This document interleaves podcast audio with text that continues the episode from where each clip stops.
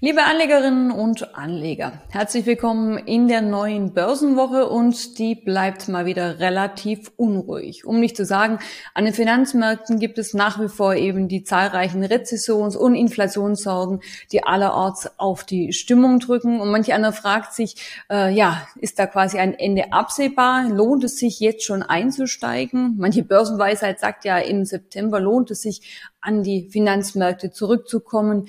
Kemal Baci, Derivate-Experte bei der BNP Paribas. Wie schätzen denn Ihre Experten aktuell die Stimmung ein? Ist das schon eine Zeit, wieder einzusteigen oder bleibt es noch eine ganze Weile so unruhig? Guten Tag, Frau Frei. Ja, Sie haben es bereits erwähnt. Ähm, Risikosorgen sind recht groß. Der Markt hat in der letzten Woche wieder deutlich äh, negativ tendiert und fängt auch diese Woche äh, mit äh, negativen Vorzeichen an.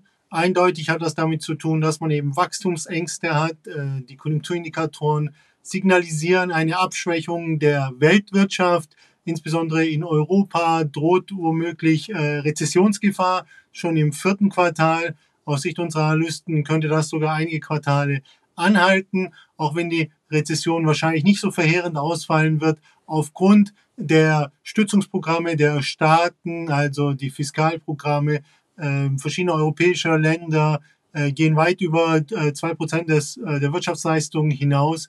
Also wird großzügig gestützt seitens der Staaten. Trotzdem erwarten unsere Analysten, dass wir wahrscheinlich ein Negativwachstum von etwa 0,3 Prozent jetzt im letzten Quartal äh, sehen könnten. In den USA äh, sieht es etwas besser aus.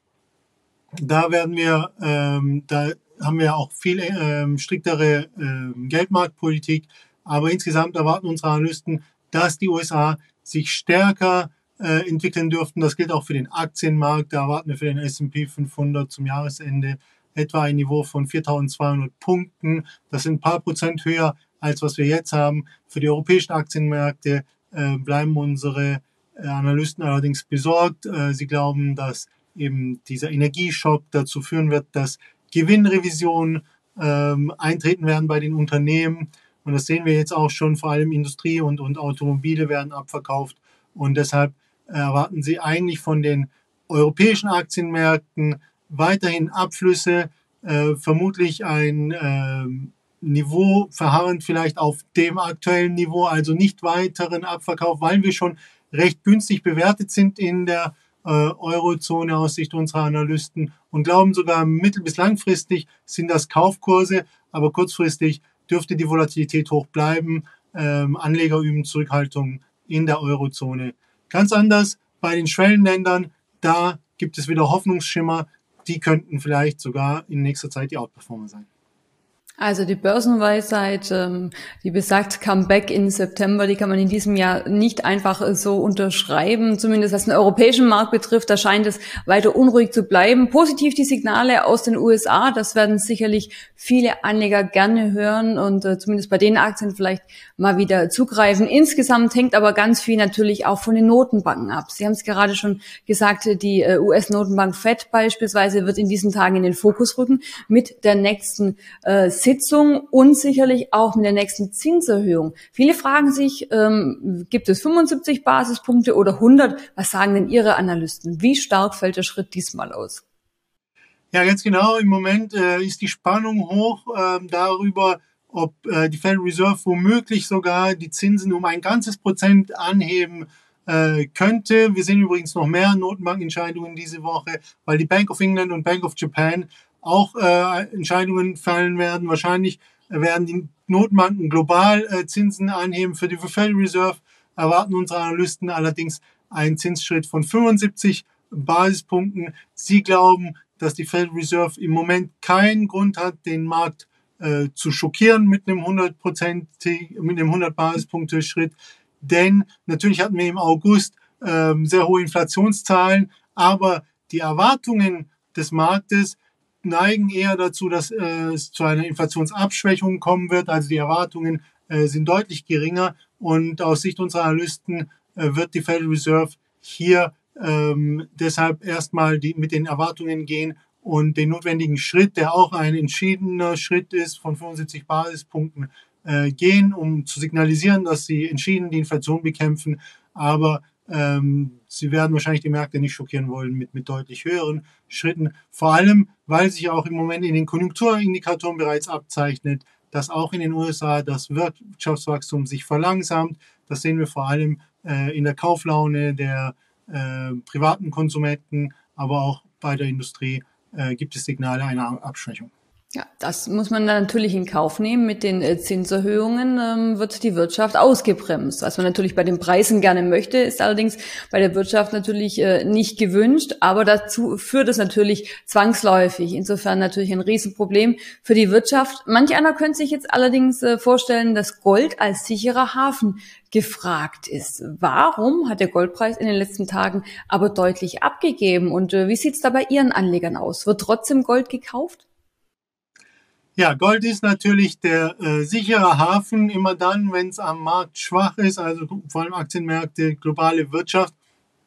Aber im Moment haben wir tatsächlich die Situation, dass ein anderer sicherer Hafen viel intensiver genutzt wird. Das ist nämlich der US-Dollar. Der ist auf einem sehr langjährigen Hoch. Das sehen wir ja auch im Verhältnis ähm, zum Euro, aber auch in dem gesamten Korb, zum Beispiel, wenn wir uns den US-Dollar-Index anschauen, auf sehr hohem Niveau. Und der US-Dollar ist der Gegenspieler ähm, des Goldpreises. Solange der hoch ist und die Zinsen steigen und damit auch die Realrenditen steigen, ist davon auszugehen, dass der Goldpreis nicht mehr deutlich weiter steigt. Unsere Analysten glauben aber auch nicht, dass er weiter fällt. Unsere Prognose für nächstes Jahr liegt etwa bei einem Durchschnittspreis von etwa 1770 US-Dollar äh, pro Feinunze.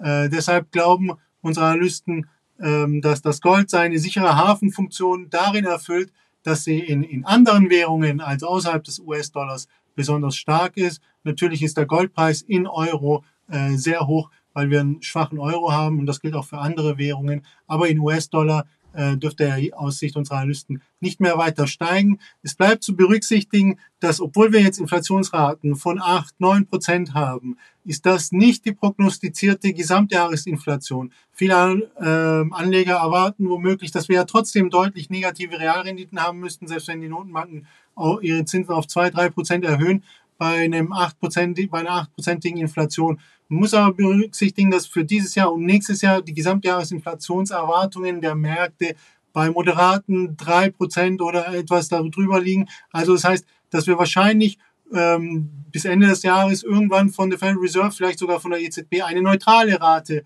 äh, bekommen werden und die Realrendite dann eben nicht mehr so negativ ist, dass sie den Goldpreis wie in der Vergangenheit immer weiter treiben würde. Also, liebe Zuschauerinnen und Zuschauer, ganz wichtig, wenn der Goldpreis irgendwo angezeigt auf einer Webseite, dann darauf achten, wird er in Euro oder in US-Dollar angezeigt. Die meisten Webseiten zeigen ihn in US-Dollar an, also da darf man sich natürlich nicht äh, täuschen lassen. Blicken wir noch auf den Ölpreis, der auch den Rückwärtsgang eingelegt hat. Wenig verwunderlich in Anbetracht der Rezessionssorgen. Was sagen Ihre Analysten? Wie könnte es hier weitergehen?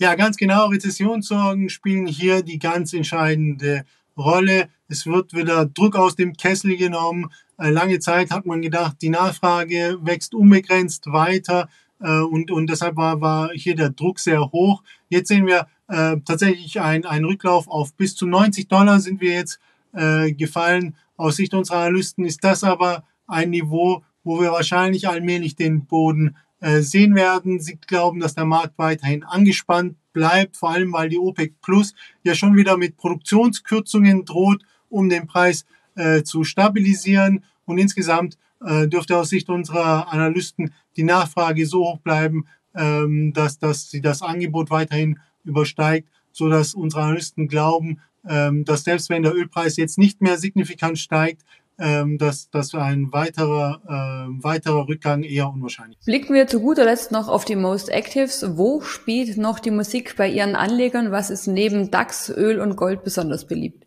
Ja, wir sehen, dass ähm, die Anleger vor allem die globalen Makrothemen spielen, dass eben die Indizes abverkauft werden. Wir sehen äh, DAX und Dow Jones auf der Short-Seite äh, stark nachgefragt.